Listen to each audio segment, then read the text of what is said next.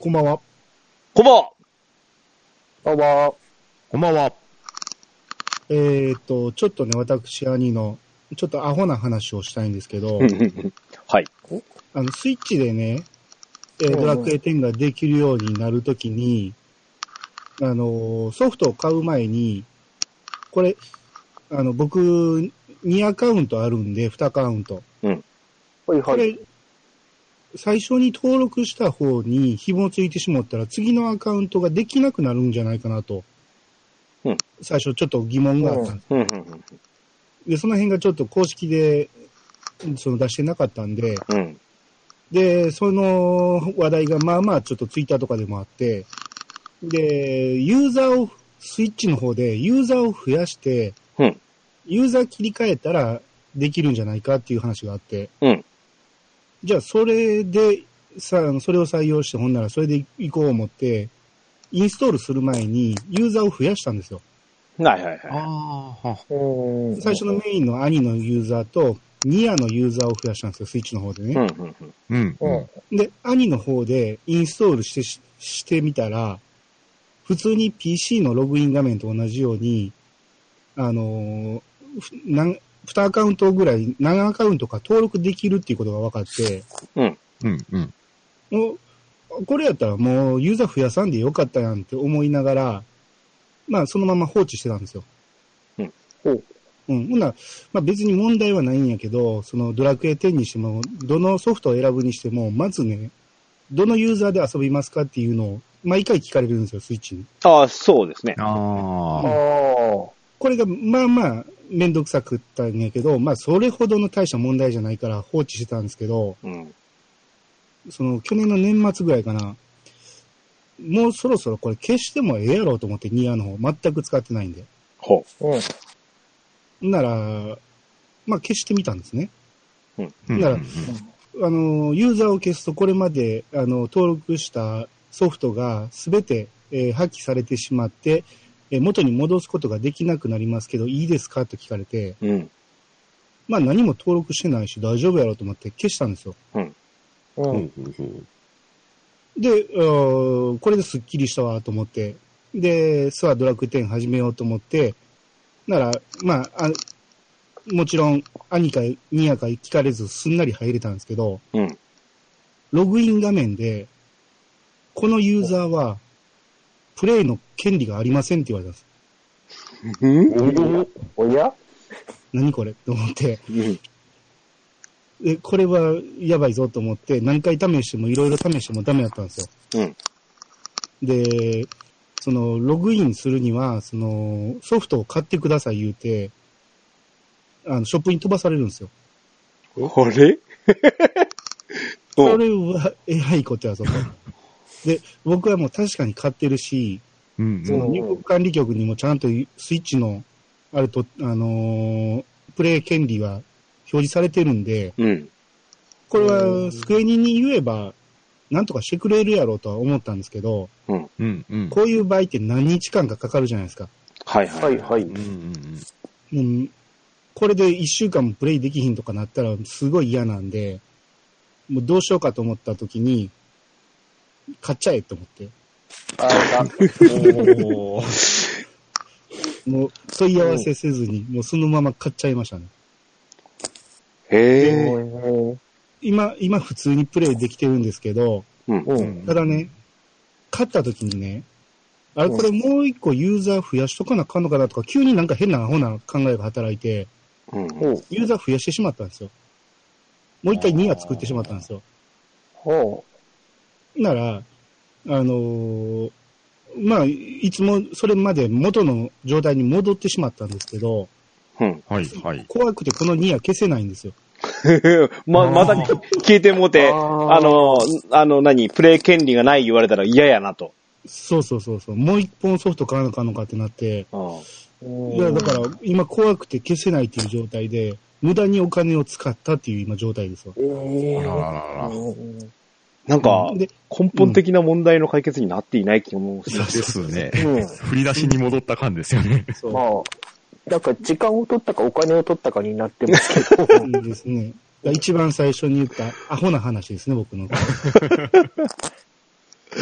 えあとは、使ってない権利がどっかで宙に浮いてるってことになっちゃうんですかね。あ、これでね、僕、その、ニアの方のアカウント用にはスイッチは買った覚えがなかったんですよ。ううんうんうん。うん。あやけど、まあ、スイッチでニアは、その、プレイしたことがなかったんで、うん。うん。ほっといたんですけど、今回ね、今日これ話そうと思って、さっき入国管理局見てみたんですよ。はい。う。うんん。ニアの方にスイッチの権利入ってたんですよ。うん。入りますよ。うん。あれ、うん。はい。いや、兄、兄で最初登録してるんですよ。うん。あレジコの、レジコも多分 Wii か Wii U かパソコンかのレジコを打たれてたら、スイッチも共用ですよ。あ、そうや、そうや、そうや、思い出しました。ごめんなさい。僕これね、最初、あのー Wii で、うん。うんうん。うん Wii の方のアカウントは、うん。うん。そのニアのアカウントを登録してたんですよ。はいはいはい。うん。だああ。だからおのずとそうそバージョン3までは登録されてるんですよう。ね。そうなんですよ。そうそうそうそう。だから、両方プレイできるようにしたいと思ってやったんですよ。うん。ああ。うんすご。く、すごく、結果、アホなことしてますね。うーん。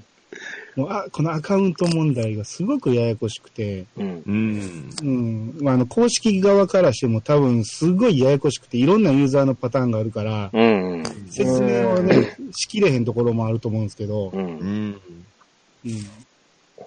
毎回、あのーバージョン、大型バージョンアップの時にユンユンさんが迷ってますんでね。ああの人は特別ですよ。と特別機械に弱い人ですから、あの人。うん。うん。まあまあ、だからとにかく今回ユーザーを消した時に、プレイ権利がなくなったっていうのがすごく謎で、ああ。これを聞いた、あのー公式の運営さんは、ちょっとお金を返してもらいたいなと。いやいやいやいや、無茶ぶりもするもんだ。なんで聞くの待つんですか、ここのやつ。と問い合わせすると時間かかるんでね。はい。ねはいええなんか、お前の方から来いみたいなこと言ってること。いっていう、えーアホな話でした。はい。はい、えー、それでは始めましょう。オープニング。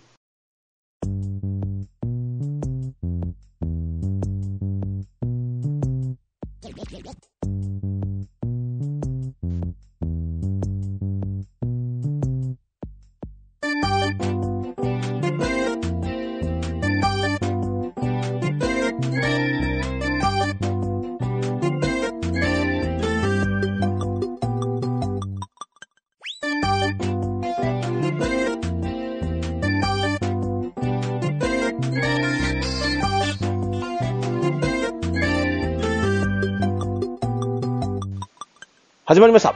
DJ ケンタロスの大乱闘スマッシュブラザーズレディオドアラジ第214回目でございます。この番組は私 DJ ケンタロスと兄がオンラインゲームドラゴンクエスト10のプレイを今回は元にせず好評発売中大乱闘スマッシュブラザーズスペシャルのプレイを元にドラムスタジオキーステーションにアストルティア全土のみならず全国のドラクエ10プレイヤーと格闘ゲームファンにお届けしたい、ゆったりまったりと語り倒す、ポッドキャストです。改めまして、お三方、こんばんは。こんばんは。こんばんは。こんばんは。はい。えー、今日はですね、えー、今、オープニングで喋ったように、えー、スマブラの話、しますよ。というわけで、えーえー今日はちょっとメンバー改めまして紹紹介いたします。えー、サブパーソナリティ、アニさん。はい。はい。そして、まあ、レギュラー陣から、あー、豆田さん。はい。そして、さすがパンタンさんでおなじみ、パンタンさん。はい。はい。えーこの4人でちょっとお送りしたいと思いますわ。はい。うん。あのね、あの、ちょっと、珍しくですね、兄さんをドラクエ外の話で呼ぶってないんじゃないの？今まで3年間。あー多分初めてですね、ゲームの話では。で、あの、他芸会ってずっとやってますけど、うん。兄さんが別芸の会に出るなんて初めてじゃないかなと思って、実は、あの、あれですよ、あの、見返し見たんですよ、実は。ないんですよね、やっぱ。ああ、そうですね。えーうん。うん。あというわけで、なんか、新鮮な気持ちで今日は喋れるかなと思います。うん。っていうのもはい、あの、ほら、イヤサガの方でもですね、兄さんのこの、スマブラや、もう、あの、やってますよっていう話も聞こえてますし、それもうん。随分久々だ、みたいな話もあるし、うん。で、マメさんは、まあ、ツイッター上でもかなり、あの、やってましたけど、まあ、このゲームの魅力みたいなところを、こう、十二分に引き出してやってらっしゃるところと、あとはまあ、サスパンですわ。あの、パンターさんのその、あのー、クロート目線というかね、あのー、まあ、いつもながらのその、やり込みの度合いの部分に関しては、まあ、多分、定評のあるパンターさんでしょうし、私もまあ、実はそのスマブラ自体、あの、やっぱ楽しいと思ってやれるソフトの一つだなと思いまして、まあ、うんうん。息子がね、やっぱりなんたってこれ、あの、中学生の会話みたいなもんなんで、スマブラっていうのはね。ねそういうい、あの、勢いもあって、うちの方にもそのスマブラの波というのが来てまして、で、この辺の話をですね、ちょっと、おーしてみたいなと思うのと、おーあとですね、この、このソフトのなんていうのかな、その、ほら、格闘ゲームだからとか、アクションゲームだからって言って、こうちょっと割と敬遠される方もいらっしゃるんじゃないかなと思うんですけど、このうん。お、お祭り感っていうのを逆にこう、たこの楽しんでもらいたいなっていうのがあって、あまあ、うんうん。早いめに今日ちょっとあのね、スマブラ発売から、ほぼ1ヶ月ほどですか、これで。ね、そうですね。ね。これぐらいのタイミングでちょっとほ別芸会をしたいななんて思って、早速、あの、スマブラ会をお開催することにしましたので、ちょっと思う存分、あの、ちょっと不満とかね、もうあるかもしれないですその辺もちょっと踏まえながらですね、ちょっと喋ってみたいと思いますので、あの、ぜひとも、あお三方よろしくお願いします。はい、よろしくお願いします。はい、よろしくお願いします。DJ ケンタロスのドアラジ。はい、えー、本編でございます。はい。えー、まずですね、このスマッシュブラザーズ、えー、の話なんですが、うん。えーっとね、珍しくちょっとウィキペディアから、ちょっと最初ご紹介しますわ。はいはい。はい、えー、正式タイトル、大乱闘スマッシュブラザーズ。えー、大乱闘スマッシュブラザーズシリーズは、ハル研究所が開発し、任天堂が発売した対戦型アクションゲームのシリーズ名である。略称スマブラ。えー、え英大頭文字が SSB。えー、ディレクターは星のカービィの生みの親でもある桜井正宏氏が担当している。というような、あの、冒頭のおことを読みました。はい。はい。えー、まあもうね、任天堂の代表するゲームソフトの一本になりましたね、これね。うん、そうですね。ね。うんうん。でもうちょっとね、あのー、わりかし歴史が長いというか、まあ、任天堂の歴代ハード、それぞれにもう出てきてる感じなので、まずこのね、歴史を振り返るとともに、あなた方どっからやったよって話、ちょっと聞いてみたいなと思います。はいはい。はい。はい。えーと、一番最初、初代ですね。えー、これが、1999年発売。えー、任天堂64です。うん。タイトルがね、ちょ、ちょっとね、おまけついてまして、頭に。うん。任天堂オールスター。えー、第二、大乱闘スマッシュブラザーズっていうタイトルで、えー、発売したようですわ。えー、これ、うん売上総本数が197万本、約200万本ですね。うん。バケモンソフトです、もうすでに。この時点で。はいはいうんはい。これ64番やったってのは？やりましたよ。兄さん。はい。おーうん。まあ、さすがに、任天堂機を、歴代を、あの、所有するだけありますよね。ああ、そうですね。まあ、うん。キュキューブは持ってないですけど、それ以外は持ってますんで。ほんほんほんうん。これは、あの、兄さんはな、なに、なんでこれ、や、やったんですか、これ？もう、もう、発売前からだいぶ話題になってたし、うん。もうとにかく、オールスターなんで、うん。その64持ってたら買わなあかんやろみたいな流れもあったんで、うん。うんとりあえずその、当時まだね、僕、格闘ゲームといえば、うん。その、ストリートファイター2ぐらいしかやったことなかったんですけど、うん。まあ一応はそれなりに遊んでたんで、おーかうん、一応格闘ゲーっぽいのが任天堂キャラでできるとなったら、まあ、これは買わなあかんやろということで。うーん、うん、うん、うん。あとね、甥いっ子と遊ぶっていうのもありましたね。なるほどね。うん。うーん。なるうんほど。当時まだ小さかったんで、甥いっ子、ボロ勝ちしてやろうと思って。大人げない。理由が大人げないじゃないですか。うん。へ結局、ボロ勝ちしたんですか？あ、ボロ勝ちでしたけど、え。うん負け出してやめました。えー ま、負け出した。うん、負け出した頃にやめました。あえー こいつは、えーと、全12キャラって書いてますわ。うん。うんあ。あ、はいはいはい。もう、これはもちろん今の現、現スマブラにも全部出てるやつですよね。そうですね。はい。うん。うん。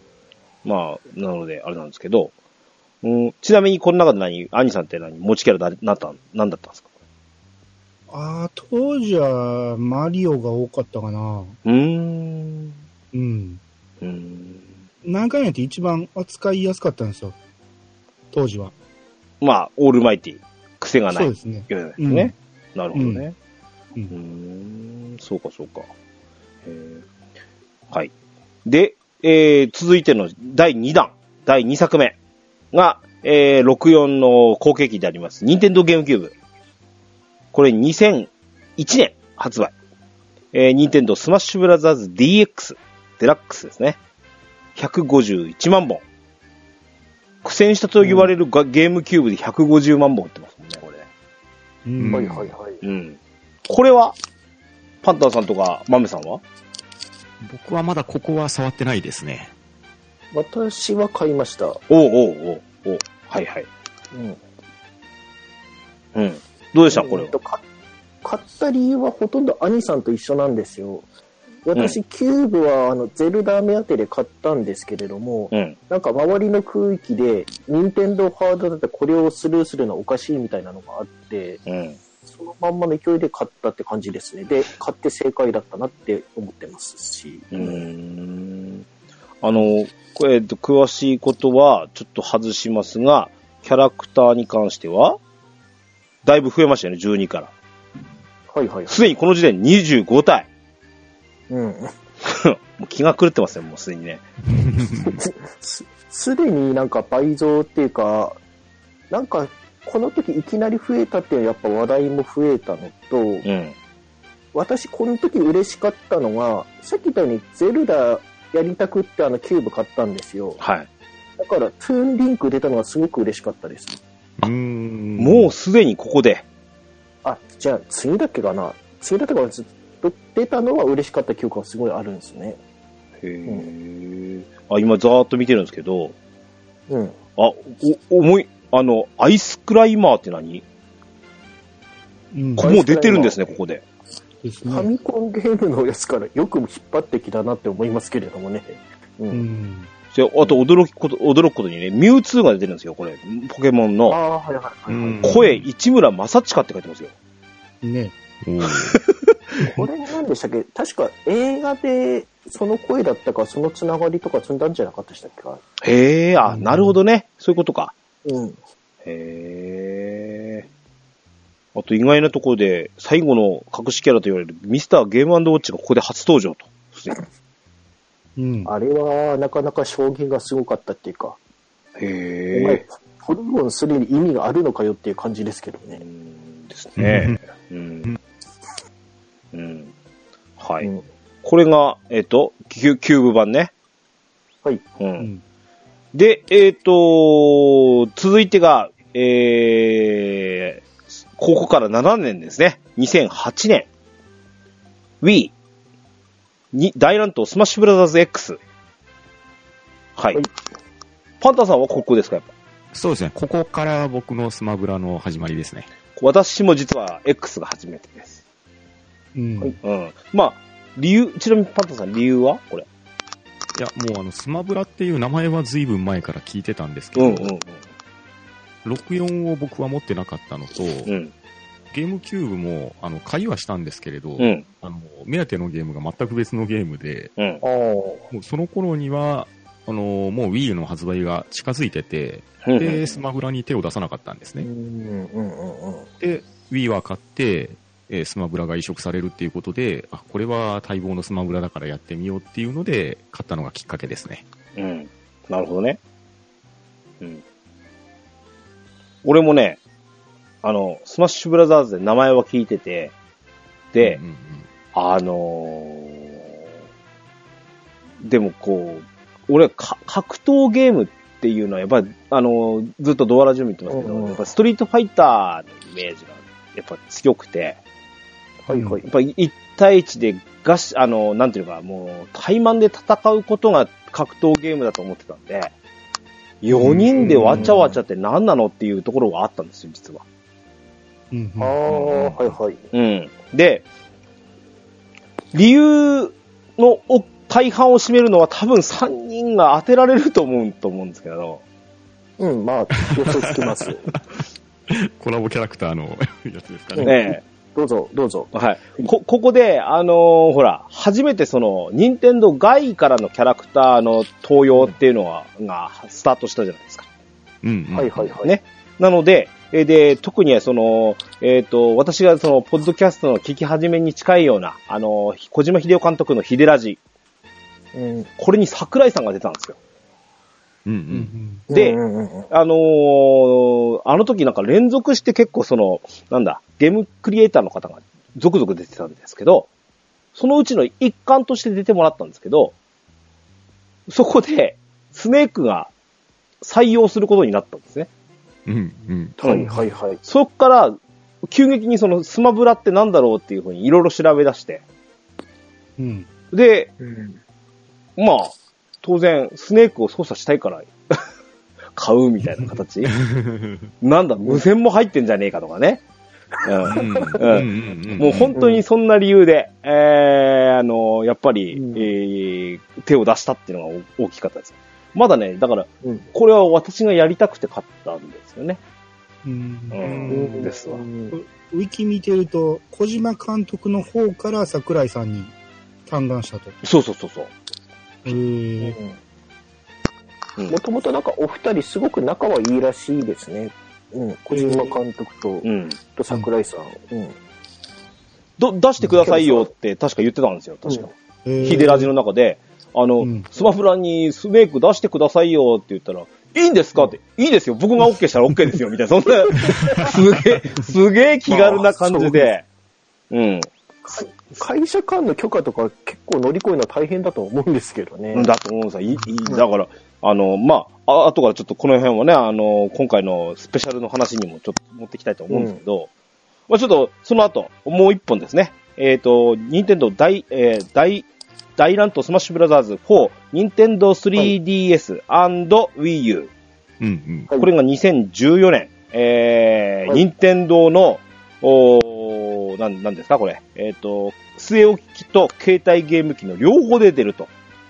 はい。うんあ、ごめんなさいね。さっきにね、さっきの Wii 版の発売本数、240万本。うんおもう、あれですよ、200万本突破ですわ、これで。うん。うんうんで、今ご紹介した、この、Nintendo 3DS と Wii U 版。はい。えー、Wii U 版の方がですね、えー、まあ、さすがにあの、ハードの普及台数からも考えたものの、まあ、売れたんでしょう、これで。73万本。うん。おうーん。で、3DS の方が253万本。あらあらあら。ここまで伸ばしましたよ。で、これはですね、その、えっ、と、どうしても、その、Wii U はもちろん Wii よりハードスペックとしては高いもののですね、あの、低い方の 3DS に合わせなきゃならない。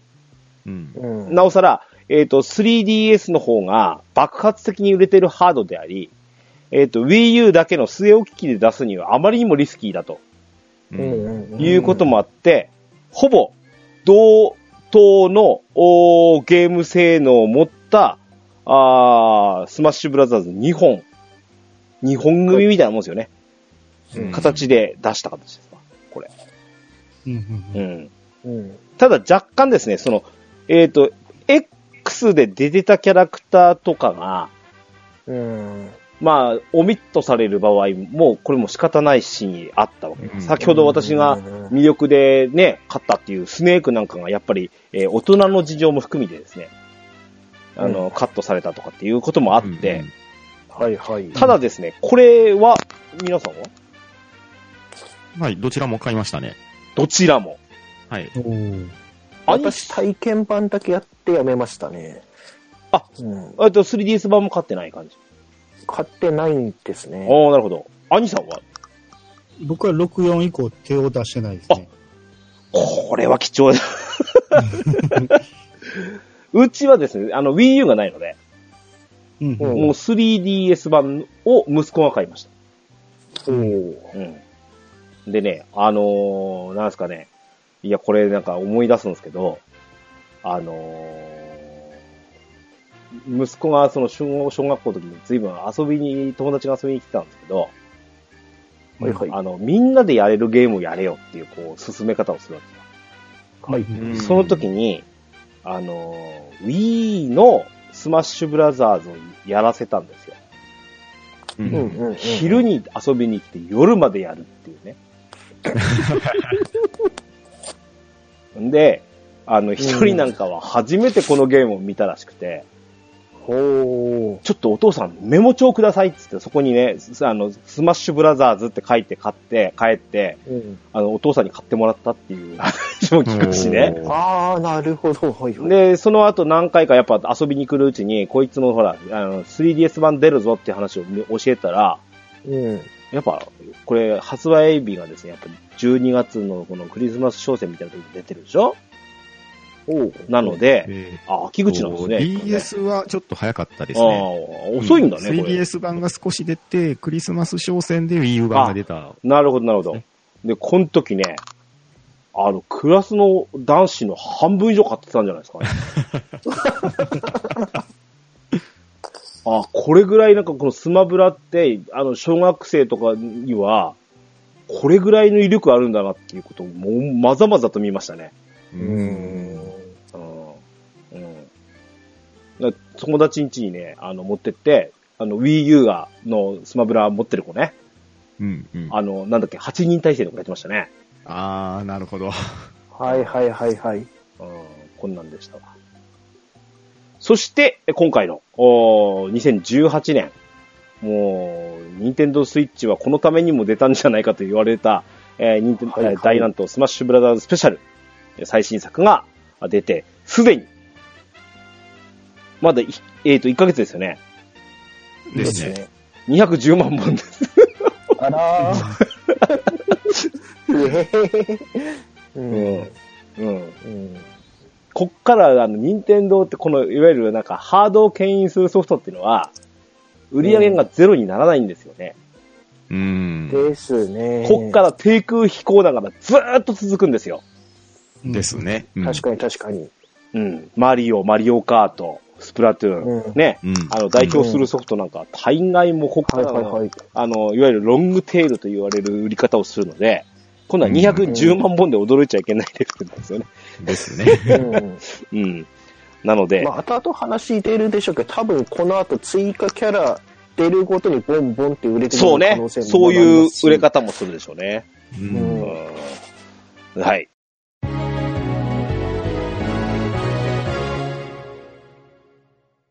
で、えー、スマブラのその、えーの、なんすか、えっ、と、魅力の話をちょっとしていきましょうかね。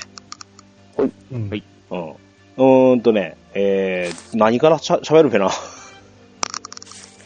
ちょっとね、うんあのーえっと、皆さんは何？買う前にそのなんだかんだの、いわゆる PV とかの、なんかは見て、見た、見た口ですか？皆さん。うん。PV だけ見た感じで、それほど情報は入れなかったですね、僕は。兄さんは。うん。うーん。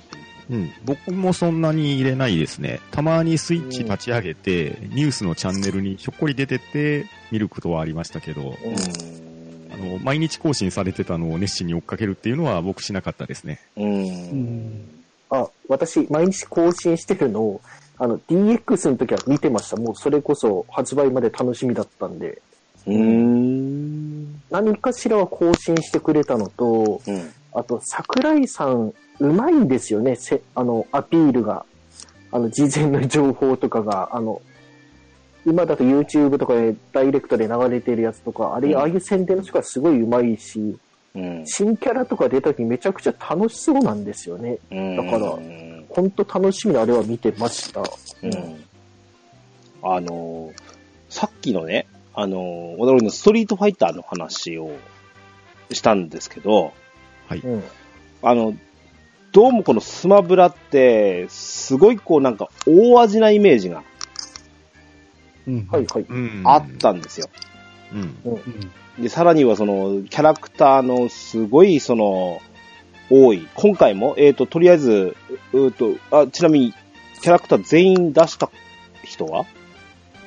はい全部出しました。はい。はい。あうちも、あの、息子が出しました。息子が出しましたって言い方もないですけど。うん兄さんどれぐらい出たんですか？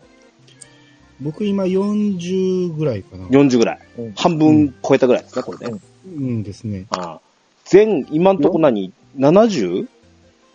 パックンフラワー含めて確か70って感じでしたね。70ぐらい。うん。うん。うん。あの、だなから確かに半分ですね。70っているキャラクターの数ってないじゃないですか、今まで。うん。うんですね。大概ストリートファイターとかも増えてきてたんですけど、うん。こんな量いないじゃないですか。うんうんですね。うん。だから、そういう意味において、で、これをね、要はね、バランス取りなんてできっこねえじゃねえかって思ってるんですよ。うーん。うん。あそうの、うん。でしょ？あのーで、すごくその、なんですかね、やっぱ、えっ、と、やり始めたその、X とか、もちろん多分、兄さんとか、えっ、と、マメさんがやってた過去作もですね、その、うんキャラクター性能による、あの、強弱、ついたでしょ？やっぱ。うん。うんうん。ありことはあったとは思うんですがね。うん。うん。その辺がね、なんかすごくうまく作られてるなっていう今回思ってるんですよ。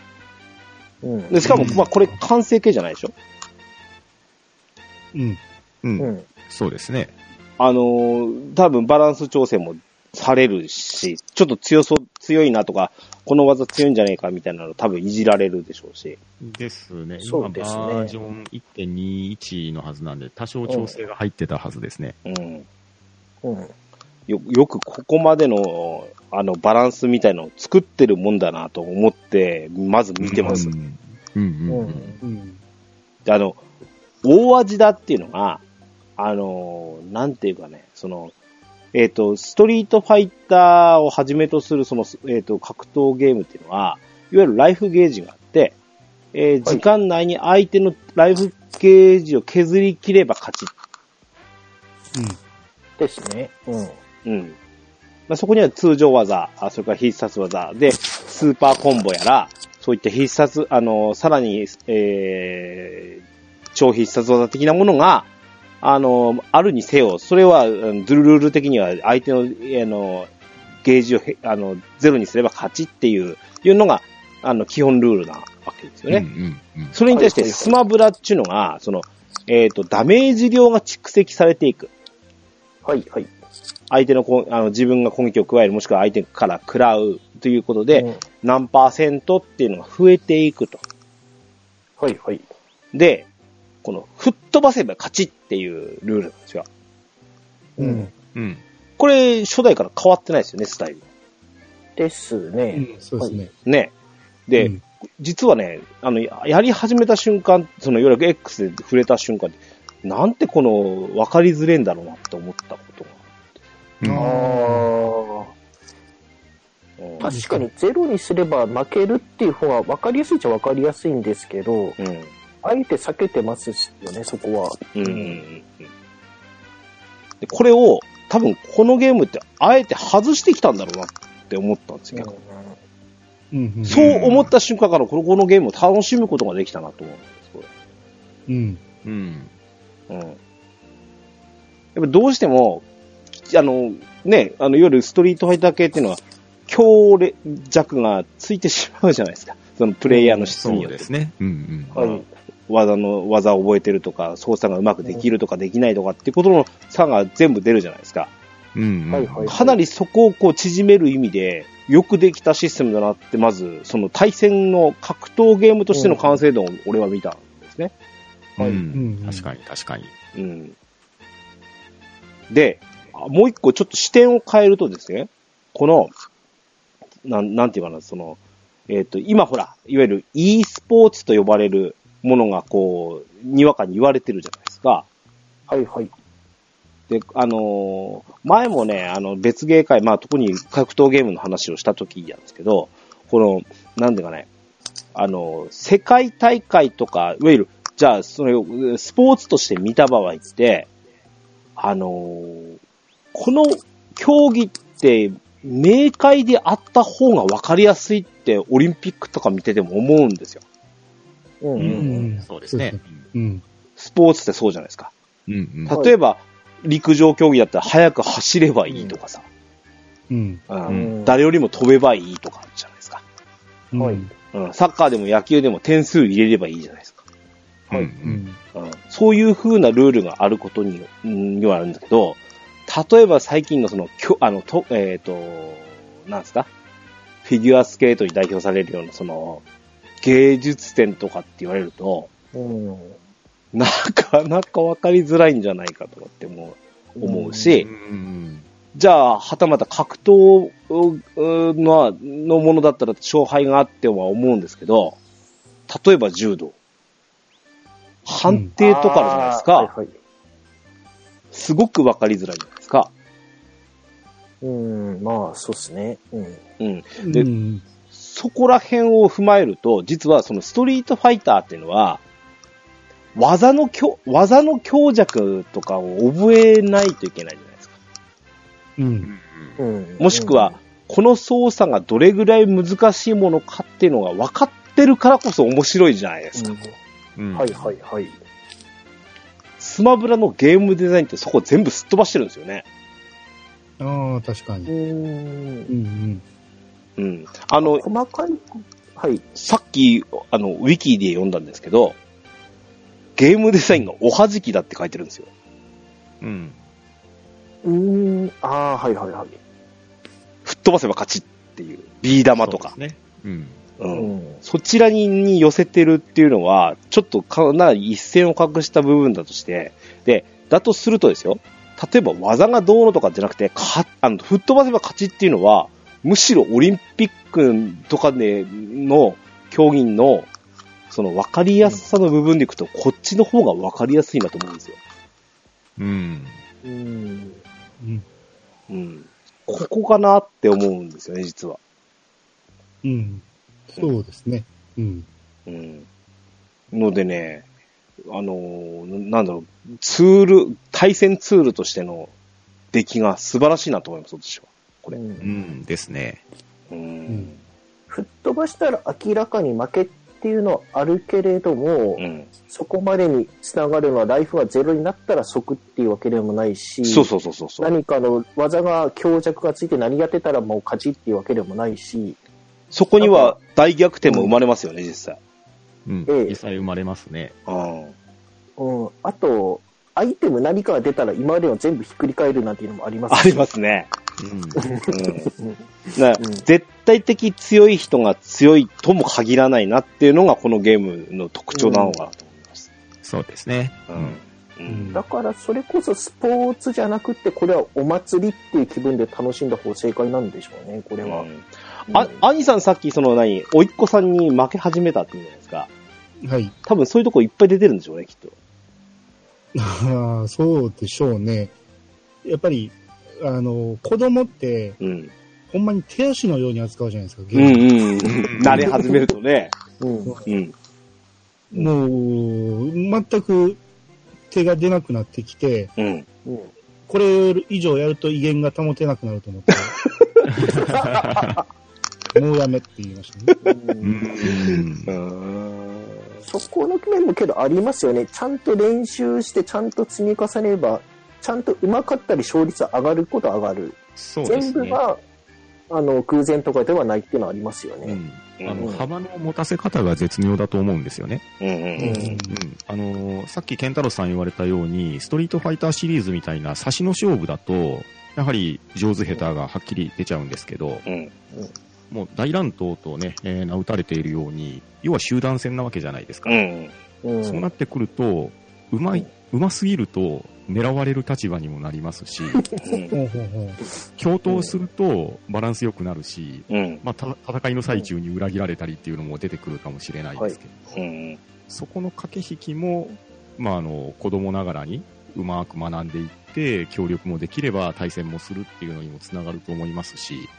あとそのルール的には分かりやすいんですけれどその駆け引きであの要は3すくみができるわけですよねうん必殺技と投げ技とガードっていうところでそこのシステムも優れてるのでまあ、ここは、あのね、ケンタロスさんが、あの、前から言われている対戦格闘に通じるところがあると思うんですけど、読み合いであるとか、うん。うん。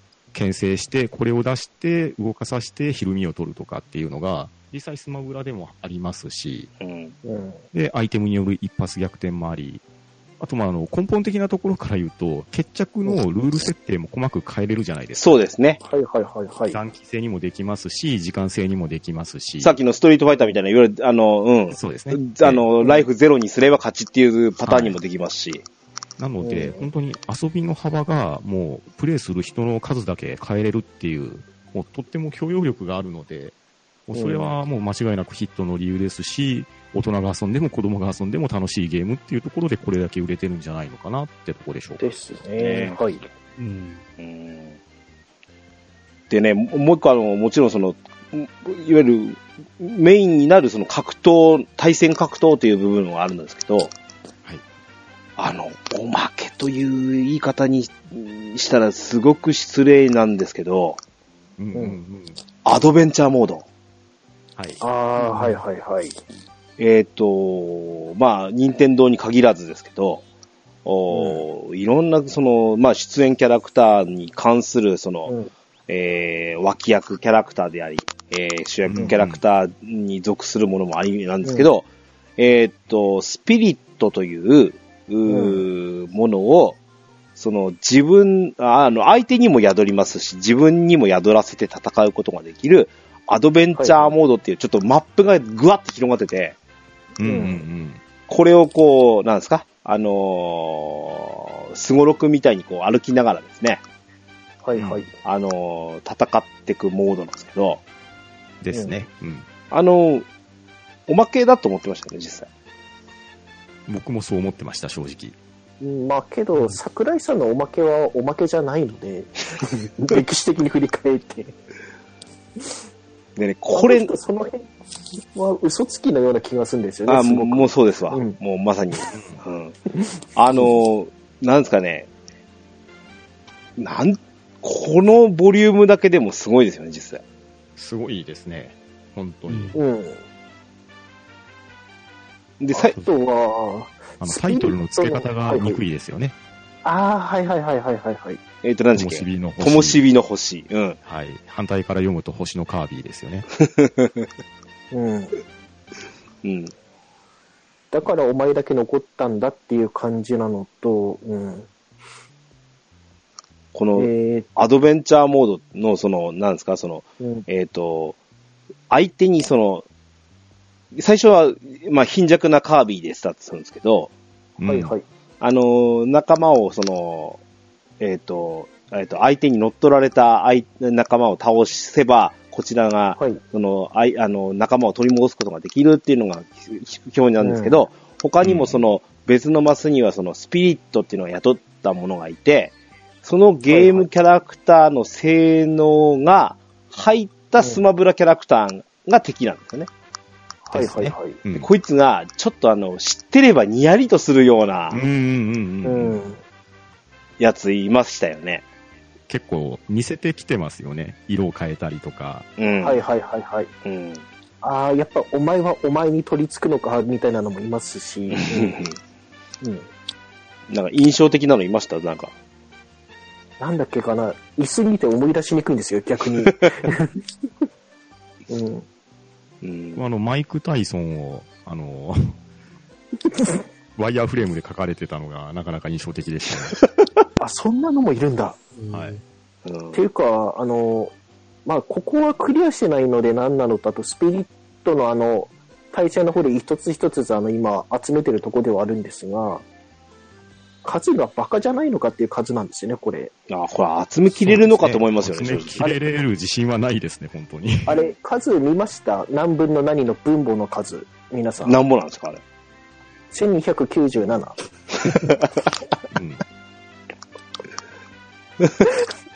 今私120まで集めたんだけど、10分の1あ 10%, 10%か？って思って。アホかって思います。ななんで4桁いくのって思いましたよ、これ。ついこの間ね、うちの息子はこのともしびの星クリアしたんですけど、はい。うんあの、やっぱり、あの、やるモードはこれとプラス、やっぱススピリッツまた集めようみたいなはい。うんやつやって、やったりとか、あの、アミーボに自分のキャラクター強くさせて入れたろうとかね。はい。そんなことをやってるんですけどね。うんうん。いや、このボリュームがすごいですね。あやっぱ、俺ピ、ピクッときたのは、あの、あの、ニンテンドロボットいますよね。はいはい、いますね。はいはいはいはい。あれにあの、オタコン。ハルエメリッヒがついた時にメタルのロボットが出てきたとかね。ああ、出てましたね。ああ、はいはいはいはい。うん。うん。あんなのとかがついたりとか。あれ面白かったなぁいろいろね。うん。うん。うん。といういや、このねボリュームに、あれなんですけど、その、この桜井さんっていう人間が、はい。あの、やっぱ、なんですか、その、PV とか見た時も、この、なんか、サービス精神が旺盛なのもあるんですけど、ちょっと、ね。うんうんうん若干異常者かなって。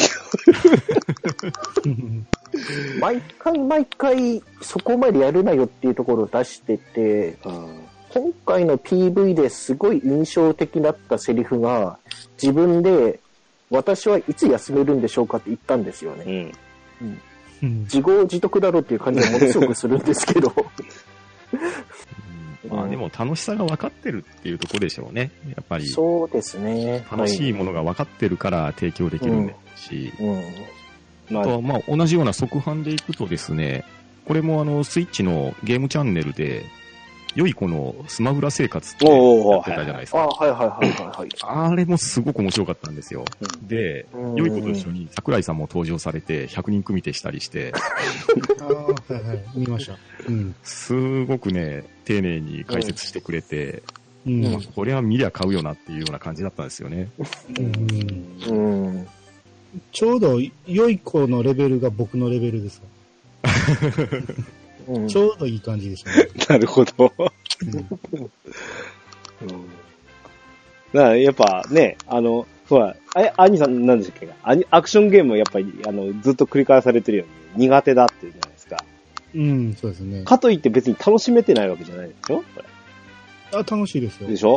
あこの、あの、なんだろう、あの、上手い人は上手い人なりですし、あの、下手な人は下手なりに、そしてまた、下手は下手で上達していくのが自分で見えるんですよね。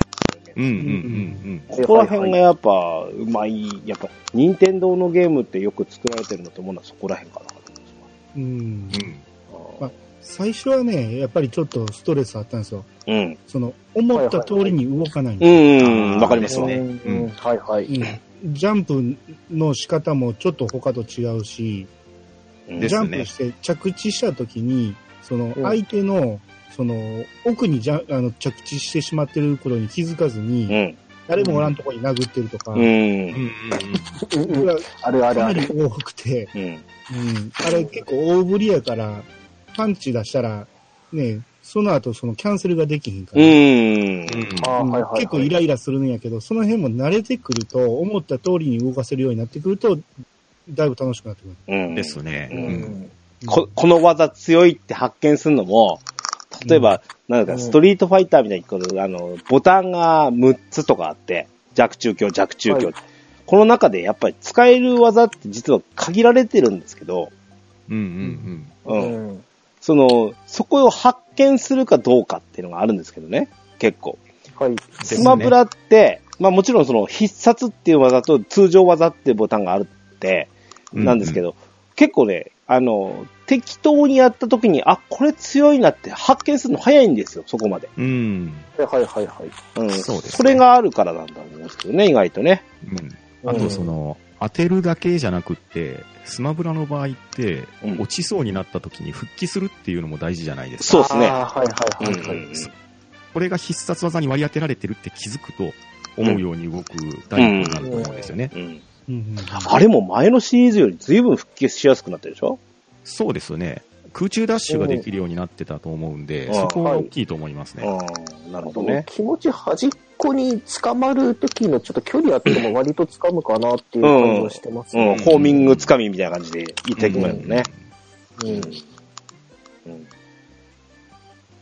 さて、今日のね、えー、ちょっとね、あのー本題に移る前なんですけど、はい。ちょっとここちょっと俺、いろいろ、俺、文句を言いたいところではあるので、ちょっとこれだけ喋ってみたいなと思うんですけど、はい。あのー前作とか、その、X の時あたりから、いわゆる通信対戦ができるような、あの、はいはい。になってからですよね。はい。なんですけど、あの、対戦スタイルうん。うーん。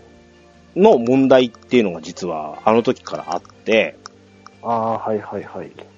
あの今な、なんですっけ、全ステージ終点化ってできるじゃないですか。ですよね。ああ、できますね。はい、はい。うんこれ、アニさんご存知です？いや、ちょっとわかんないです。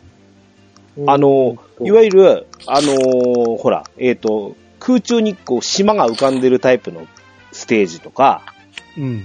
あと、その、いわゆるステージギミックがつくようなステージってあるじゃないですか。例えば、えっ、と、スーパーマリオ面だ、あの、のステージって、ほら、横スクロールでずっと行ったりするじゃないですかああ、はいはいはい。あねあれって、置いてかれると死ぬでしょはい。ああいうギミックがあると、その、いわゆる、対戦のその、おバランスとちで、そう、違うんじゃないかと。うん、そうですね。うん偶然性が高くなるのを嫌って終点化っていうのを言う人が結構いますね。はいはいはい。うん、要はもう、いわゆる、えっ、と、い一同一軸上で戦ってるだけのステージを、どのステージでも作り出せるっていうのがこの終点化ってやつなんですけど、え、そんなことできるんですか？できるんですよ。あの、まあ、かあの、あの、対戦の各システムをいじればそれができるんですけど、えー、うん。だから、そそれがまず一つなんですね。うん。うん。うん。たで、もう一個はね、その、いわゆる、怠慢が、うんこのゲームの、その、うんやっぱり、まあ、特にその、あの、世界大会みたいな時になった時には、どうしても怠慢マッチっていうのがこう、取られるんですよ。うんはいはいこれはヨシンバやむを得ないかもしれないです。大会なんで、うんあの、1対1でのってことを考えた時にはそれでいいのかもしれないですけど、一つちょっと俺問題を提起したいのは、その、アイテムオフにしてしまうっていうこと。うん。ううんん。純粋に腕だけで勝負ってそうことですね。そうそうそう。これがね、俺ちょっとどうも納得いかないんですよ。納得いかないです。その、うん、アイテムオフにしてしまうということ。うん。う。うんん。そそこまで切り詰めちゃうとストリートファイターでいいんじゃないかってそういうそうそう話ですよね。そうそうそう。うん。大乱闘スマッシュブラザーズという名前を冠してるんであれば、さっき言ったようなルールで戦ってもいいんじゃないかっていう、うんそういう定義ですかね。うん。あのそういう、ただ、ああ、はい、どうぞ。ほら、つ通信の対戦のその条件みたいなのを、このええスペシャルでは、あの、た、あの、設定して、えっ、と、その、ひえっ、と、条件と合った人をマッチングさせるっていう対戦、通信対戦のシステムがあるんですけど、やっぱこれでやってる人も多いんですよね、やっぱ。うん。そういうニーズは聞きますね。う。うんん。だから本当になんかこれだったらスマブラじゃなくたっていいんじゃねって思っちゃったりして。うん。うん。ガチでやっぱり戦って自分たちの技だけで仕上げたいっていう人はいるのは、やっぱそういう選択肢があるっていうのはありだと思うんですよ。うん。だからこそオフとオンで切り替えられるし、無理やりオンが好きっていう人とオフが好きっていう人で、あの、組まないようにはできてますし、どうですか？でも、あの、アシストフィギュアとか、うんなんだったらポケモンのボールが出た時にポケモンのがアシストしてくれるやつとかあるじゃないですか。うん。はいはい実際ランダムでしょ？そうですね。うん。うん。そんなに、あれかね、その理由で負けるとか言うのが嫌だってことですか？まあ、うん勝ち負けにこだわる人はね、あの、切断しちゃったりっていうような問題も出てくるんで、まあ、もう一定数いるのはやむを得ないかなと思いますけれど。ですね。うんうんただ、その4人対戦してるときに、まあ僕も何回かあのね、フレンド対戦とかもしたことありますけれど、うん。あの、友達同士でワイワイガヤガヤするのはとっても賑やかで楽しいんですよ。うん。うん。で、突然ね、あの、サポートキャラクターが出てきて、そいつに吹っ飛ばされたりとかう、。うんん。ね、あの、ポケモンの妨害に受けたりとかいうのも、うん。うん。まあ、ゲラゲラ笑って楽しいんですけれど、単純にあの、表示キャラクターが多くなりすぎると、何やってるか分かんない状況になりやすいっていうのは あるんですよね。からないでも。そこも含めて、まあ、楽しめるっていうのは大事でしょうし、うん。そこが見づらいから、あーそこに関してはオミットしようかなっていうのも選択肢としてはありかなとも思いますね。う。うんん。うん。なるほどね。まあでもそれの設定がね、さっき、まあ、まめまめたさんも言われたようにオンオフできるんで、うん。あとね、あの、ルームも作れたりしますから、うん。うん、もういわゆるもうランダムマッチングと言いましょうか、えーそこを狙っていくのか、もう部屋を作って、えーそこで身内で楽しむのかっていう、まあそこで分岐点にはなってるような気はしますね。そうだね。ですね。うん。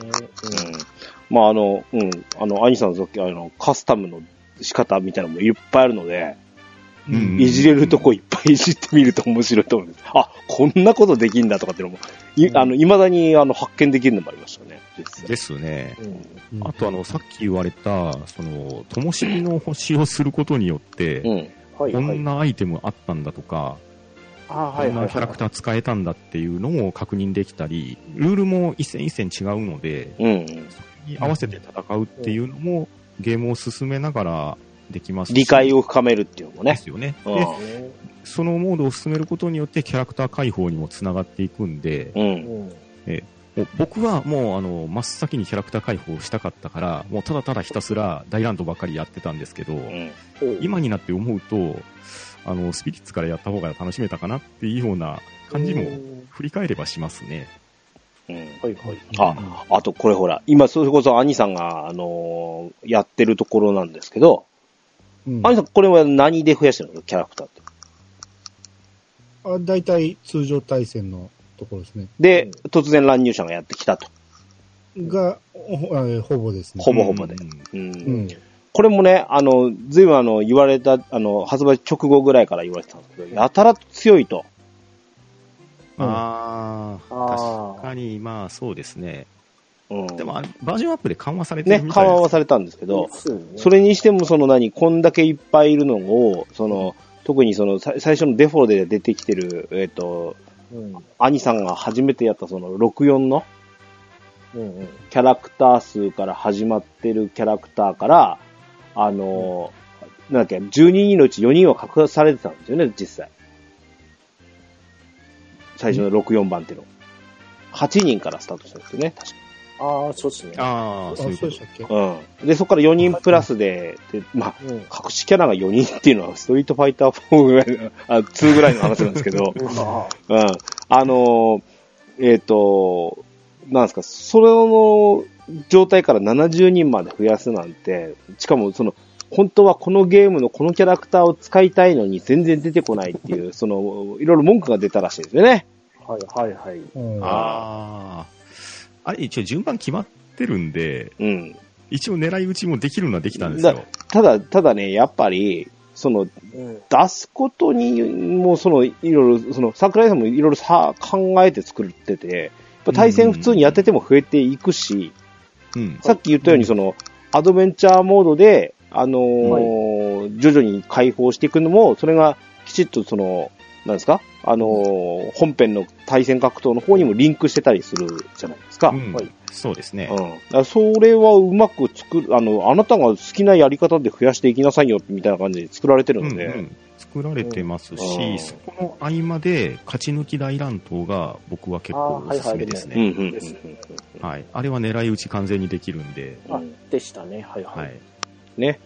そんなのもえーそし、て、そうですね。あの、まあ、やってない人にとってみれば、ちょっとネタバレになるかもしれないですけど、あの、勝ち抜き大乱闘をやって、一回でいいからエンディング見てもらいたいですね。うんああ、はいはいはいはいはい。あれは体験してもらいたいと思います。あの、遊び心ですね。でですね。すねあ。とはキャラ集めで言うと、同じ失敗した人いるかもしれないんで、あの、再戦できるっていうのを私最初知らなくって、ずーっと乱闘するの待ってましたね。そうですね。再挑戦の、まあ、あの、出現がちょっとわかりにくいんですよね。う。うんんうんうんうん。あれできて、あ、もう一回できるんだって思った時に、ちょっとだけあのキャラ集められるスピードが速くなったんで、うんうんうんうん。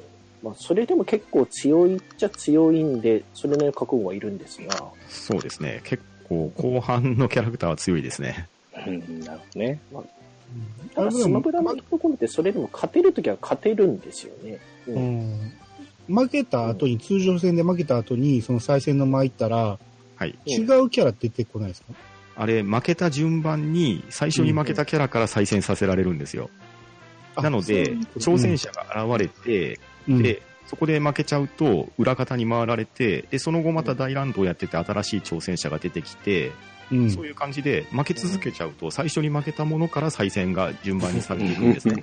ああ、そういうことなんですね。そうなんです。だからう、ん変な話、負け続けても、その再挑戦の間に行って全勝してしまえば、まとめて仲間に入るので、うん。そういうキャラ解放の仕方もありです。うあん。あ、なるほど。そううんね。うんうん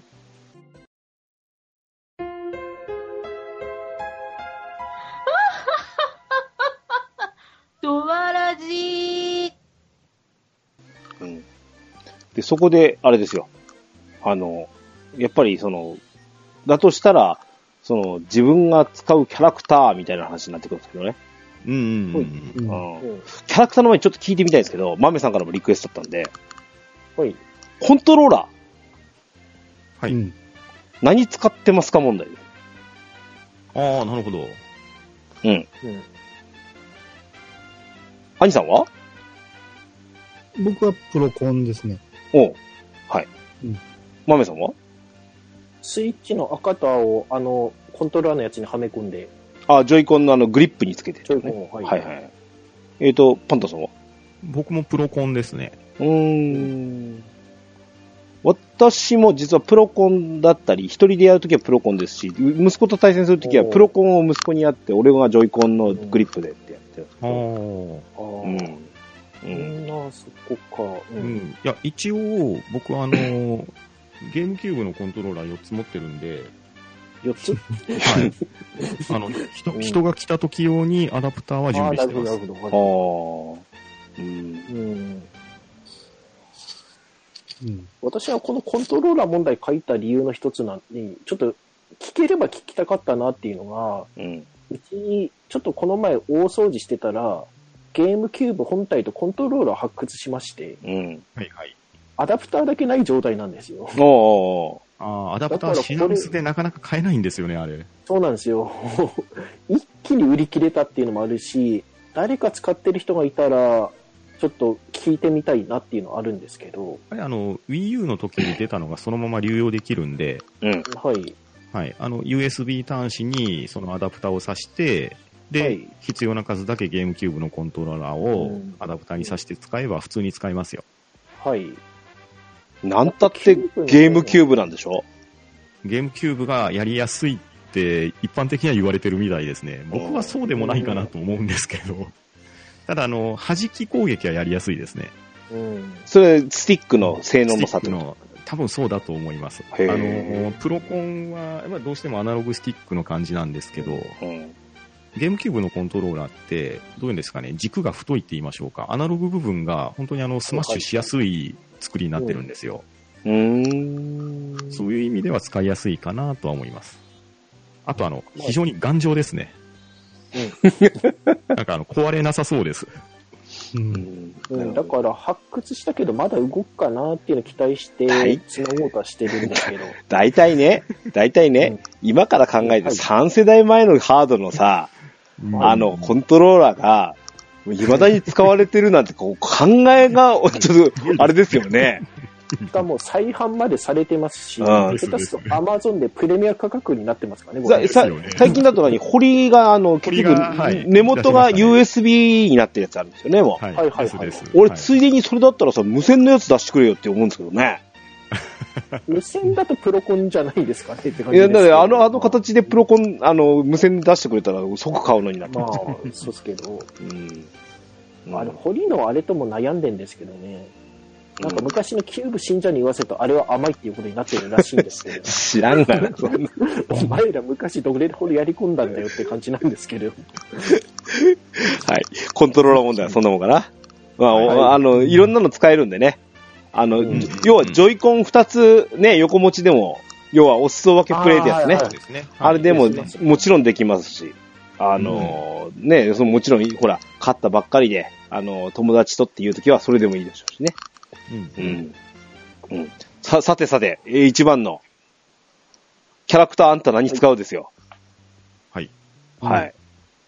えっ、と、うーん、まあ、あの、全部出し切ってないという部分も含めて、兄さんから聞いてみるか、やっぱ。今、なんですか、持ちキャラ。一番よく使うのはドンキーですね。それがね、うんあの、あったって感じですか？一番合いますね。他もいろいろ試してるけど、うん。はい。んまずマリオが使いにくくて、あの、先ほど、おあの、64 はマリオって言ってましたよね。録音はすごく使いやすかったのに、うん。うん。あのこれになるとだいぶその僕の思った動きにならなくて、あうーあん。の、良い子もやってましたけど、あの、マントヒラリオをやってしまうんですよね。そうですよね。あーうんうんあれがあるから、ちょっとマリオ敬遠しだして、うーん。なるほど。うん。で、ドンキーはね、思った通りに動くんですよ。はあ、はあ、うんうんはあ、はあ。うん。まあ、多少ちょっとね、動きが遅いっていうのもあって、その、外した時の復帰が難しいんですけど、うん。うん。うん、それでもね、やっぱ当てやすいっていうのはありますね。ああ、なるほど。当てやすいか。でっかいキャラでもありますしね。クッパとドンキーはね。うん。う。うんんうんうんクッパとドンキーってなんかでかい感じで同じですですけど、全然性能違いますもんね、あれ。違いましたね。ですね。うんうんうんですね。う。うんんまあ、飛び道具がないっていうのがあれですけど、うん。うんまあまあ、それでも、まあ、かなりいろいろ使い道あるなっていう感じで、うん。ドンキ好きですね。あとは？あとね、使った感触としての。あ、これいいかもな、っていう。あと、全く違う、その、ピットは使いやすかったかなと。うんうんうん。パルテナのね。はいはい。アルテナの。ううんん。うん。ぐらいかな。あとはね、ちっちゃいキャラが意外と僕苦手なんですよ。はあ。ピカチュウとか、うん。すごく、んその、思った通りに動いてくれない。ううんん。ただ、その、電撃とかね、結構当てやすいのはあるんやけど、うん。その、かわすとかが僕の思ったと方向に動いてくれないっていうのがあって、うん、やっぱ感覚的にドンキーなんですよ。ああ。うん。やっぱね、あのキャキャラ出しの、やっぱ、ほ最本命がドンキーでって感じですよね、きっと。そうですね。ただ、そのいろんなやつ試してるときに挑戦者が現れると、そいつでやらなあかんねんですか。あるあるだ苦手なやつ。ああ、それありますあります。うんえ、これでやらなあかんの？っていう時があるうんうんうんなるほどね。うん。あ、あと、竜は感覚的にすごくやりやすかったですね。竜。まあまあーあ、あの、そのままですね。そのままでしたね。ううんん。あれもね、よくできてるね、竜ね。よくできてますねい。うんあの、ほら、あの、どうしても波動拳とか昇竜拳ってめんどくさいじゃないですか。あの、要は、はい。あの、ストリートファイターだとコマンドを覚えなきゃならないとかですけど、うん。あれ、横必殺、えそれから縦必殺、うーん。と、あの、何も押さずに必殺で、はい。で、3技やれるでしょ、はい。もあいつきちっとコマンド入れると声変わるの知ってます？そうであと威力も上がりますね、あれ。う、はい。うん。あと、隠しコマンドで、あの、ちゃんと左からぐるって回って右までやると、ファイヤー波動拳になるってやつ。ああ、いわゆる両側フレームコマンドね。うんはいはい。ああ、うん。あの、うん、そうそう、こ声が変わって、あの、ひ威力も変わるんですよね。うん。ですね。ああ、なので、よくできてますよ、あれ。本当に。うんうん。まあそのとこです。うーん、なるほど。えーと、じゃあ、ま、まめさんは？はい。えーっと、昔から好きで使ってるのが、アイスクライマーと、ルカリオと、トゥーンリンクと、メタナイトとソニック。ほ逆なんですよね。私逆、大きいのって全格闘ゲームで大体ダメなんですよ。なんか、歩くの遅いっていうだけですでになんか自分の中でないんですよ。う。そうか。で、うん。今回本当に兄さんと一緒で、龍剣は本当に使いやすいなって。うんうんうん全部できるんですよね。飛び道具と上に対策と横移動とってううんうん。全部できますし、あの、今回のやつで初めて触ったんですけど、あの、ジャンプ大キック、しゃがみ中足からの波動拳できた時ちょっと感動しました。なるほどね。うん。うん。うん。うわ、再現度高えって思いましたし。えーうんうん。い、い、だから、今回、今のほら結構レギュラーじゃないですか。えメメンツとしては。どう、はいどうですか？他になんかこう、おあれ？意外とこれ俺にあったなみたいなとこないですか？あー練習中ですね、大体。他のやつだと。うんほどねまたこれも時期が変わると違うかしらね。ううんん。ていうか、全部触るのにまず時間がかかるんですけど、こうんですね。れうんまだ2回ぐらいしか触ってないやついるんですけど。そうね、ストリートファイターぐらいだとね、あの、全部使ってみてどれかっていうけど、これ全部使い切るなんて無理だもんな 感覚的に俺に合うかなぐらいしかないですよね、こんなのね。ですよね。似てるキャラだからこいつの感覚でこいつも使えるのかなとかあるんですけれども、うんうん、まだそもそも触れてないっていうのは、ガオガエンとか楽しそうだけど、まだ2回ぐらいしか触れてないですし。なるほどね。なるほどね。うんはい。えー、パ、パンタさんは？僕も、まあ、最初解放するまではマリオでやってて、うん。うんで、まあ、まず、まあ、皆さん言われたように、竜を狙って出したんですね。うん。うんで、竜を使って残りのをすべて解放して、うん。うんで、解放する途中で、まあ、やっぱりスネークとか気になるんでうん、少し触ってみて、で、今行き着いたのは Wii フィットトレーナーですね。えー、あはい。太陽礼拝を打つのがとっても楽しいです。あ、ああ、これ知らない人が聞くと何言ってんだこの人ってなりますよ。その前に Wii フィットゲってそういうゲームだっけっていうなんかツッコミは正しいと来るんですけどね。Wii フィットトレーナーは実に再現度高いですよ。そう言われてもな。まあ、フィットトレーまあナーが入って、フレンドで4人対戦すると、とっても熱いですね。こいや向こうもこんなのに負けるかって感じになるでしょ？ですよね。そんなんもあるし、あれけど、なんだろう、下馬評的なあの、70キャラのうちの中のあの、強さランキングで言うと、確か Wii フィットトレーナーって上の方ですよ。確か私の記憶だと。あ、フィッそうなんだトトレーナー。今 C ランクになってますよ。あ、し今 C ですか？はいーそんなに強くないみたいですけど、僕は結構好きですね。うーん。そうか、そうか。うん俺はね、あのね、はいベーシックキャラクター、あの、要は、うちの息子に、まず出してくれとうん。いう依頼ですよ。うん依頼。うん。うん、基本的に言われるのに、俺多分、任天堂キャラ使わねえわって話をしてて。で、まずスネークですよ。うん。なんですが、スネークがなんと俺に合わないんですわ。あ、これはあるあるですわ。実は思ってたより動かせないっていう、さっきの兄さんが言ってたやつと同同じで、実は割と癖があって、そうですね。癖はありますね、スネークは。うんうん。唯一、あの、サイファーの上復帰だけがやりやすいぐらいなもんうで、ん。あーはいはいはいあれぐらいなもんで、実はあまりそうではない。で、えー俺の代名詞といえばもう一つ、ベヨネッタですよ。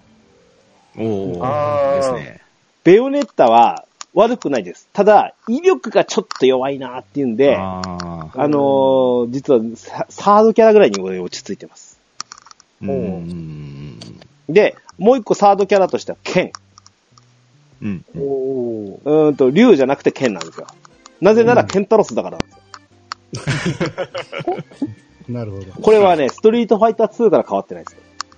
うん性能差がない竜ではなく、剣を使うというのは、ストリートファイター2からの伝統で俺。うん。うんうん。なので、剣でしょ？で、はい。あとね、あの、えーっとね、あのー俺が実はその、い、これのそのキャラクターの話をしたかった時に、今、マメさん言ったでしょ？え？なんと俺にあったなっていうキャラクターが、リヒター、もう、悪魔女ドラキュラか。はいはいはいえーうん。まあそもそもドラキュラ好きなんで、あの、無知アクションっていうのが好きなのと、あと割と十字架が強いなっていうのがあって、うんうんうん。あ、違う違う違う違う。はい。それと、今ずっと言ってきたのって、ニンテンドー以外のキャラクターでしょ？全部、俺。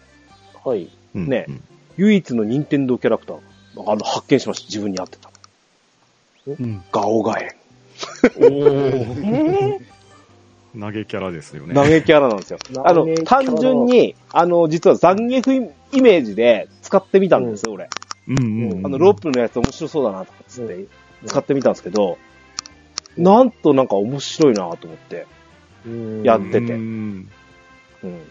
あと、で、なので、ガオガエンを、ブランカチックに緑にして使ってます。そこはこだわりですね。なのでで、ポケモンじゃないんだけどな。そんなとこですね。うん。なのでね、意外にこのキャラクターって、人、人が出るなと思いますし、うんですね。うん。兄さん、かぶらないですね。兄さん、そうでしょ？やっぱこんだけいても被らないじゃないですか。うん兄さんまだこれから半分以上出るので、多分まだ合うキャラクターが出てくると思うんですわ、これ。そうですね。ね。うん。うん。うん。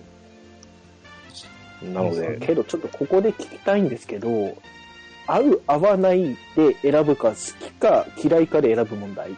うん。なんか、自分の中では、あの、使いづらいけど好きだから使ってるキャラもいます。わかります？あの、うんケンタルさんでいうとこのスネーク。あうん。私、メタナイトすっごく使いづらいと思いつつも、このキャラ好きだからってずっと使ってます。うん。あー、メタライトね。うん。うん。ああ、カービィの。うんうんカービィの。うんうんそんなにやったことないんですけども、あの、声とかうれれれれって聞いただけでもう一目惚れしてしまいまして、ずーっと使ってますね。えーうちだからの、うちの息子になんか聞くとね、やっぱ、あのー何？えっ、と、Wii 版とか、えっ、と、3DS 版から、その、ピットとか、メタナイトやっぱ使ってたみたいなんですけど、はい。うんあのーあと、あ、なんだっけかな。えっ、と、マルスか。はいはい。ファイアーエンブレムのね。ああの辺が実はお気に入りだったんですけど、うんびっくりするぐらいに、うん。デデデ大王を使うんですよ。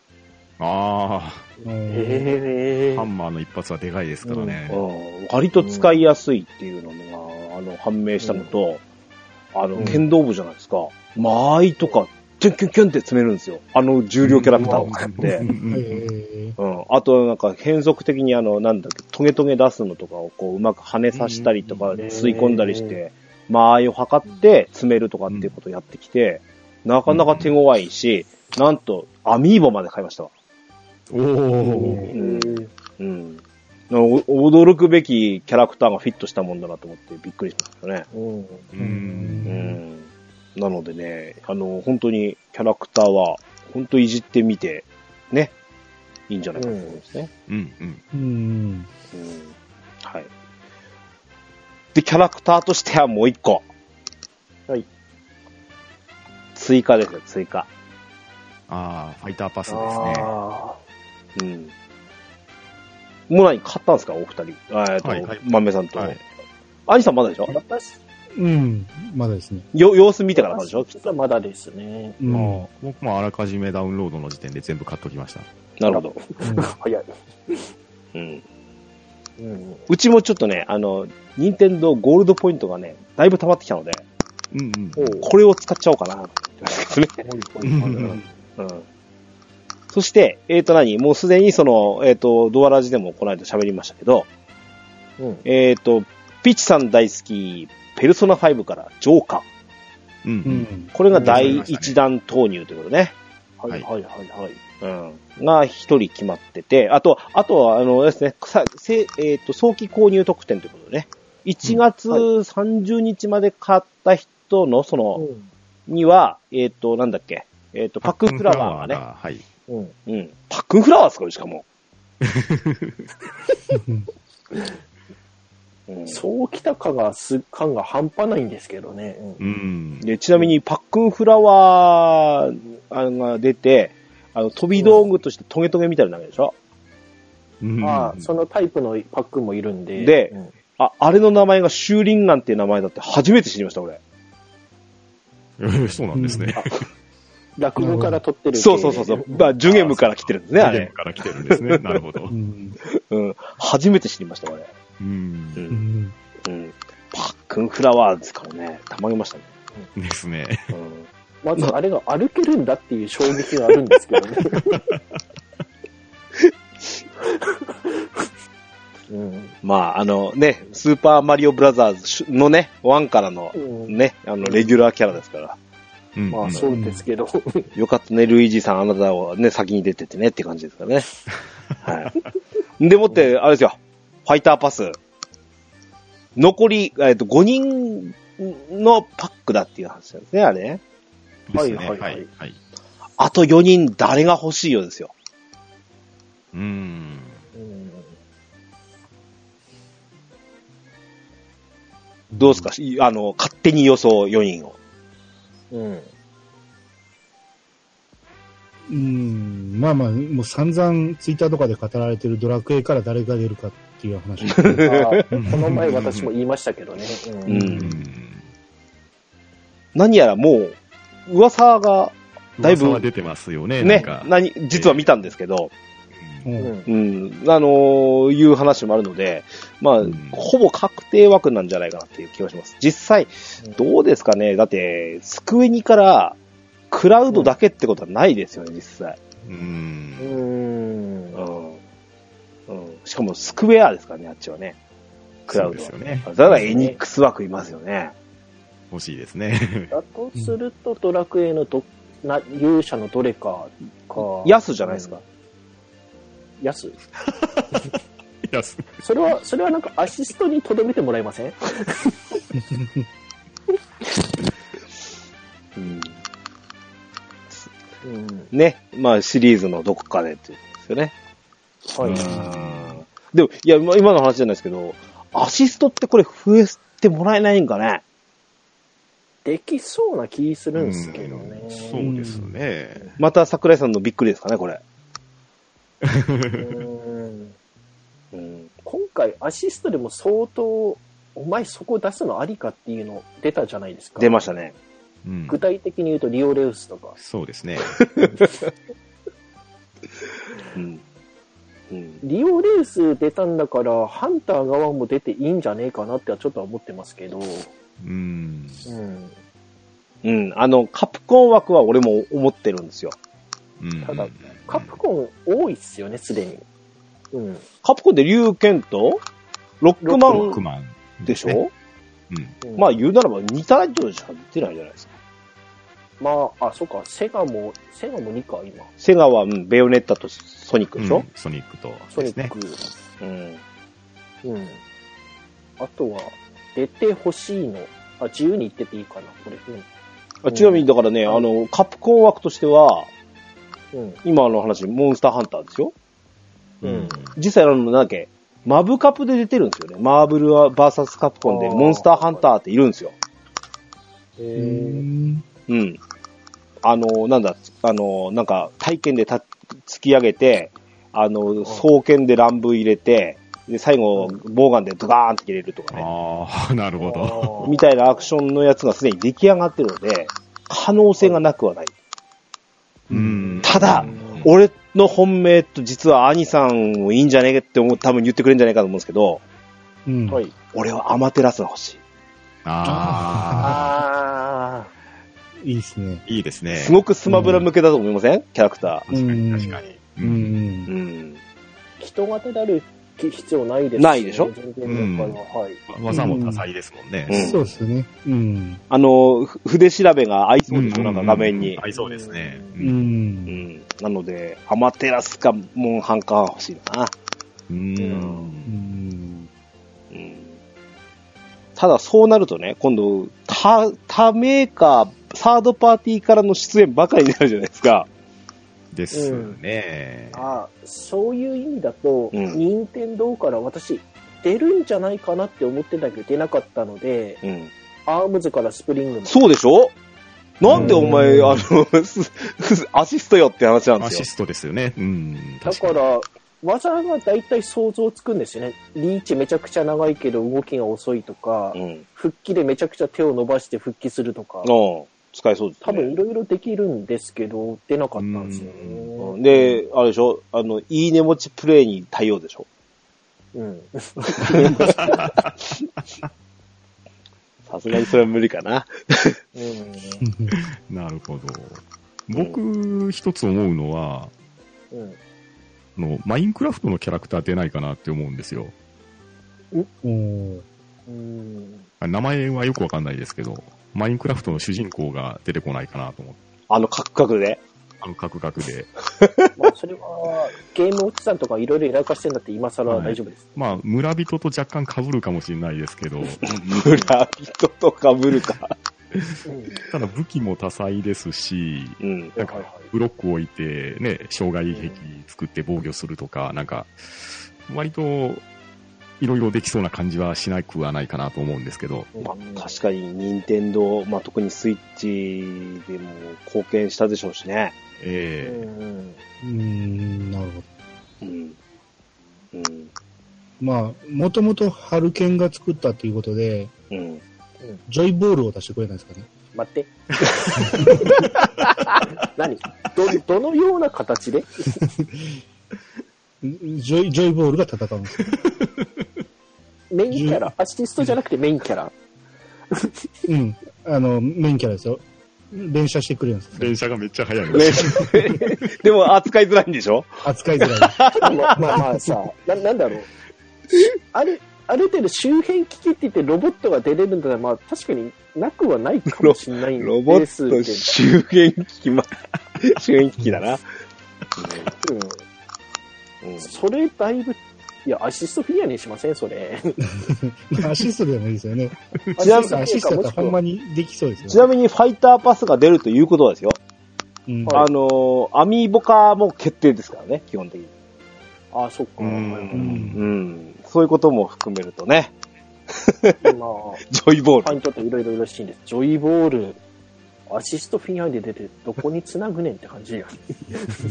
あみの出てる。あーね何が出るもんだか。で、実際何？これが 5, キャラですけど、だいぶ期間も長いって言ってたんで、ほぼ1年がかりで全部出るんじゃないかなと思うんですよね。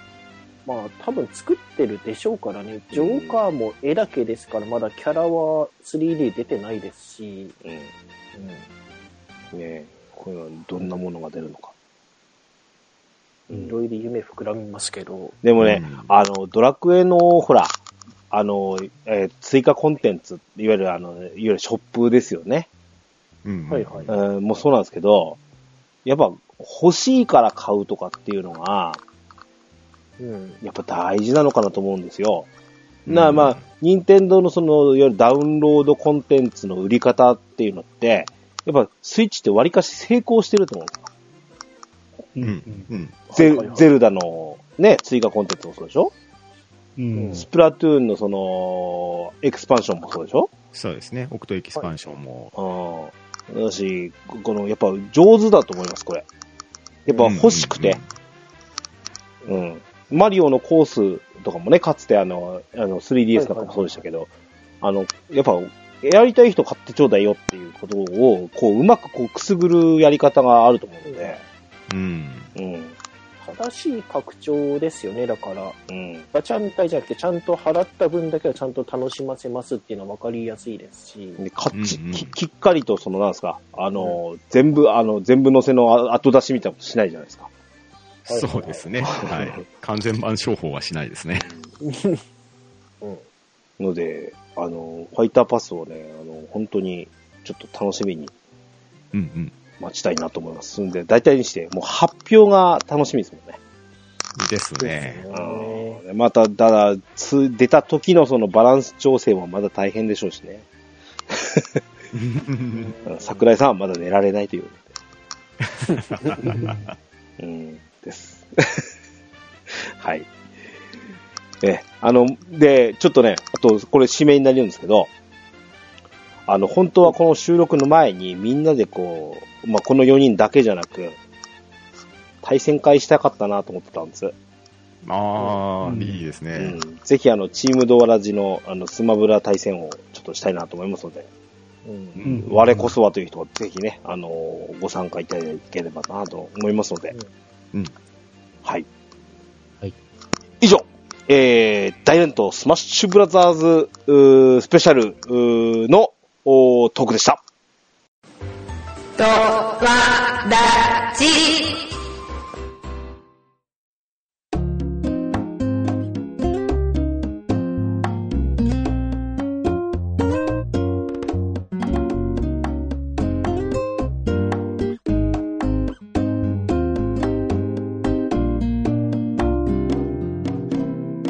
はい、エンディングでございます。はい。はい。はい。長々と喋りました。うんあのー、まずね、えっ、と、本編のまとめじゃないですけど、スマブラ買いましょう。うん。買って絶対損はしないです。すべての人にとって。うん。あ、うんね、あ、アニさんも楽しんでるし、ピッチさんもね、あの、ピッチさんなりに楽しんでるんじゃないかと思いますし。うん。うん、ので、あの、こういった楽しみ方もあるんじゃないかと思いますね。はい。うん。ぜひ、このお祭りに、まだまだお祭りは続いていると思いますので、はい。ぜひ、買ってください。はい。はいえーと、ドアラジからの告知でございます。青といえばスライム、うーですね。えーの、えーすでに募集の方を開始しております。えー今月、1月と2月の、えー募集テーマ、こちらになっております。えーあなたの好きなドラゴンクエストシリーズ、ヒロインはということで、えー皆様にお尋ねしております。えー今日はですね、兄さんは次回にお願いしたいと思いますので、はい。豆さん、はい。あなたの好きなドラクエシリーズヒロインは？えっ、と、私が選ぶのが、11からベロニカです。ほおー。うんう。うんうん。で先に、あの、先にちょっとあの、言っておきますと、私、ロリコン家はないんで、あの、そこは安心してください。大丈夫です。う。うんそこで選んではないです。うん。う。うんん。逆に言うと、あの、あい、なんて言うんですか、あの、ちっちゃい女の子の、ちょっと生意気みたいな、あの、天才なんとか、あと頭が回るとか魔力あるっていうキャラ、本当は自分私苦手なんですよ。ほそういうキャラう。うんうん。だから最初のキャラ紹介だけ見た時も、うんあ多分この子は好きにはなれないんだろうなって思って始めてみたんですが、ところがどっこいですよね。うん。う。ん。ん。なるほど。まあ、全部言っちゃうと本当の、そこは言っちゃダメっていうネタバレの部分まで含んじゃうんで、うん。ちょっと言いづらいところあるんですけど、うん。うん。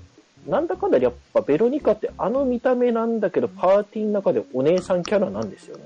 すごい。ううん。うん。ん。うん。そういうところの、あの、なんか自分の主張とかわがままっぽいとこ見せてちゃんと周り見てたり、なんか、なんか世話焼いたりとかっていうのと、自分の好きなところで、あの、勇者が何かのやつで寝込んじゃって、あの、久しぶりに起きたっていうところなんですけれども、うん。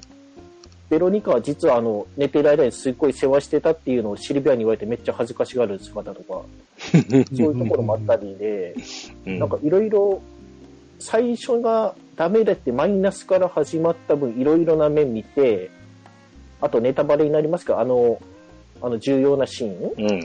あそこを通してがありますんで、評価ググググって上がっちゃいまして、まあ気がつくと、あ、このキャラすっごい好きだわってなってましたね。おー。イレブンって全部のキャラがいいなって思うんですけど、うん。今の自分でもヒロイン誰かって言われたら、もう間違いなく即答でベロニカって言えほう。ー。ます。うんうん。なるほで、あかんと、完全同意です。もう来週、来週言うことなくなったじゃないですか。で、まあ、ちょっと宣伝が出ると、あの、半年ほど前にあの、宣伝であの、稲野さんに出ていただいた時うに、ん。あの、同人小説書いたっていう話書はいいてたじゃはいははいないいですか、イレブンの。はい。あれ、私、ベロニカ主役で書いてます。なるほどね。うんもう、そんくらい、あ、このキャラだったら十分書けるし、愛せるって感じで、本当押してますね。なるほどね。うん。うんまあまあ、人気を集めそうですね、これもね。う。うん。うんん。これであれですよ、前回のピーチさん、豆さんでセーニャ、ベロニカが出てきましたね。うん。お揃いましたね。しかも連続で11からですわ。ね。うん。うん。実を言うと、ピチさんが11って言ったら、うわ、やべえ、被るかって一瞬だけ思ってちょっと不安になったんですけどね。うまく分かれたなって感じですけど。うんなんでね。うん。はい。というわけで、このように、えー、あなたの好きなドラゴンクエストヒロインは、えー、注意事項もう一度、えー、お便り1通につき1キャラクターのみ、えー、でございます。えっ、と、2通出さないでくださいね、それぎりながらね。あの とにかく、えっ、と、いろいろ喋りたいところもあるでしょうが、あ全シリーズ通じて1キャラのみを、ね、えっ、と、お願いしたいと思いますので、その辺、迷ってください。皆さん。はい。というわけで、えー、皆様お待ちしております。この後、えっ、と、えー申し上げます。えっ、と、メールアドレス、もしくは、私のツイッターのダイレクトメッセージでのご投稿をお待ちしておりますので、どしどしお寄せください。えっ、と、自習予告もしようかな。うん。えー、先週、早速目標に掲げました。あーお正月休み中に、うん4.4のストーリーを終えました。おーおよかった。ー。ですようね。うんんうんあの、終わった安堵感もあるのと、ストーリーの、あの、充実度も含めたあ形での、その、ことなんですけど、よかったっていうのがまずあれです。そしてですね、うん。というわけで、兄さん来週、はい。ファーストインプレッションをしましょおう、やりましょう。う。うん。うんお、いや、おま、お待たせしましたなのかどうかなんですけど。なので、えっ、と、兄さん、あの、ぜひ、あの、あの、他のコンテンツですか？うん。あの件もちょっと手つけといてください軽く。はい、ここれからやっていきます。はい。ので、えっ、と、来週はね、えっ、と、バージョン4.4のファーストインプレッションをお送りしますので、お楽しみいただければと思います。はい。はい。梅さんお願いしていいですか？はい。番組へのお便り、青といえばスライムのコーナーへの投稿をお待ちしております。メールアドレスは、dowaradio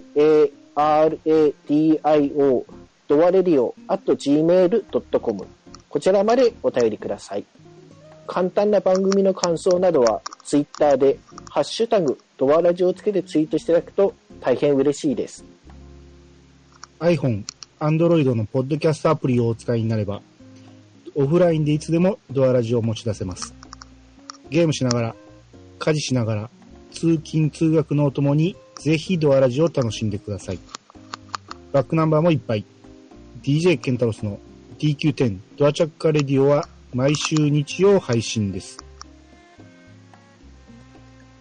それでは、今日も良いアストルティアライフを。お相手は、DJ ケンタロスと、兄と、豆田と、パンタンでした。またお会いいたしましょう。さようなら。さよなら。さよなら。さよなら。